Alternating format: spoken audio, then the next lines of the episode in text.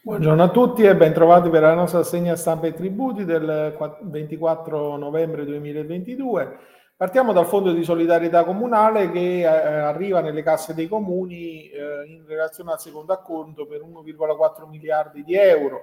um, ed è eh, l'erogazione complessivamente del 99% dell'importo spettante, a maggio scorso era arrivato il 66% e quindi i mandati di pagamento sono stati inviati all'ufficio di controllo del MEF eh, attraverso il sistema SICOGE per l'inoltro alla Banca d'Italia e successivo accreditamento ai comuni. La notizia la troviamo su NT Plus, enti locali ed eh, edilizia, come pure troviamo qui l'articolo di Pietro Alessio Palumbo sulla trasparenza dei siti web, la conformità alle disposizioni di altri enti non giustifica quella che è la violazione della privacy eh, che ci commenta l'ordinanza della Cassazione 33.257 del 2022 che dice che in ipotesi in cui la pubblica amministrazione procede alla pubblicazione di dati, informazioni e documenti che comportino un trattamento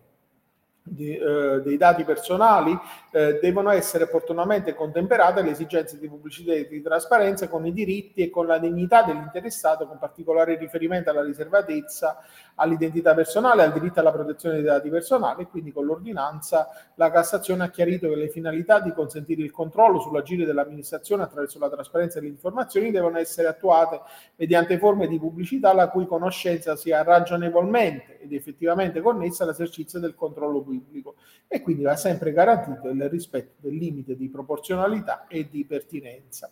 Parliamo poi di cancellazione delle cartelle senza tagliare eh, i servizi da Bergamo. Francesco Cerisano per Italia Oggi ci racconta come non, eh, il eh, presidente dell'ANCI Antonio De Caro non ci sia andato tenero con le misure inserite in manovra. Non vogliamo mandare in fallimento i comuni e vogliamo scongiurare che i tagli eh, dei servizi arrivano e la rassicurazione del sottosegretario al MEF Sandra Savino ha portato alla platea dei sindaci ANCI riuniti in assemblea a Bergamo e va oltre il tema della cancellazione delle cartelle fino a 1000 euro la gente della riscossione che rischia di creare un buco di bilancio di un miliardo nei conti eh, locali, una misura che sappiamo da più volte eh, è stata richiesta dall'Agenzia delle Entrate e Riscossioni eh, che insomma si avvia verso la sua approvazione nella manovra che eh, ha suscitato insomma non pochi eh, eh, diciamo malumori nell'ambito delle, dei comuni che subiscono questa misura senza forme compensative.